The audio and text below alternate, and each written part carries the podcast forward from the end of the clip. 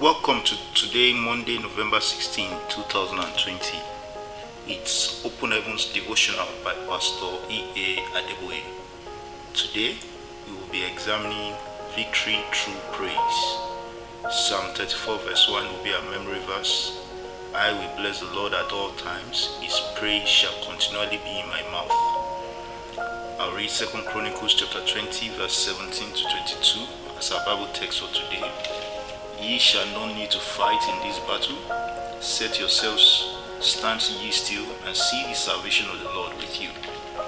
O Judah and Jerusalem, fear not, nor be dismayed. Tomorrow go out against them, for the Lord will be with you. And Jehoshaphat bowed his head with his face to the ground, and all Judah and the inhabitants of Jerusalem fell before the Lord, worshipping the Lord. And the Levites of the children of Kohathites and of the children of Korhites stood up to praise the Lord God of Israel with a loud voice on high. And they rose early in the morning and went forth into the wilderness of Tekoa. And as they went forth, Jehoshaphat stood and said, Hear me, O Judah, and ye inhabitants of Jerusalem, believe in the Lord your God, so shall ye be established. Believe his prophets, so shall ye prosper. And when he had consulted with the people, he appointed singers unto the Lord that should praise the beauty of holiness as they went out before the army, and to say, Praise the Lord, for his mercy endureth forever. And when they began to sing and to praise the Lord, the Lord sent ambushments against the children of Ammon, Moab, and Mount which were come against Judah, and they were smitten. Living a life of praise is not only the most enjoyable way to live, it's also one of the most powerful ways to change your life. Praise isn't what you do only after a miracle has happened. It is what actually makes the miracle happen. Second Chronicles chapter 20 verse 22 says, When they began to sing and to praise, the Lord sent ambushments against the children of Ammon, Moab, and Mount Seir, which were come against Judah, and they were smitten. From the passage above, we see that it was when they were they began to sing and praise that the Lord moved. You are waiting for God to do a miracle before you start praising Him, you have got it all wrong.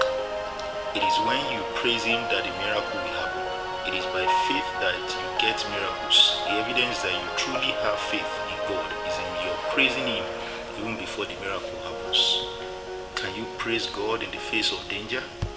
Can you praise Him when all seems not to be well and you are feeling down? You see, that is exactly the best time to praise Him. It is when you praise Him in that situation that He will minister strength to you. Staying down and closing your mouth is exactly what the devil needs for him to keep you in that situation. He knows that the moment you start praising God, the game has changed in your favor. Since God inhabits in the praises of His people, Psalm 22, verse 3, your praise will bring Him into that situation and the devil will be defeated. My beloved, it doesn't matter how you feel at any point in time. Don't let the devil take the praise of God away from your lips. When the devil comes with his trouble, don't face him. He's too small to get your attention. Face the living God and give him the best praise. Go to a quiet place and shout the praise of God loud and clear so that the devil will tremble. What you will realize is that just as God did for the people of Judah, he will move on your behalf when you begin to sing and praise him. Hallelujah. Our key point for today praise God always, even when you are feeling down. God bless you and have a wonderful day ahead.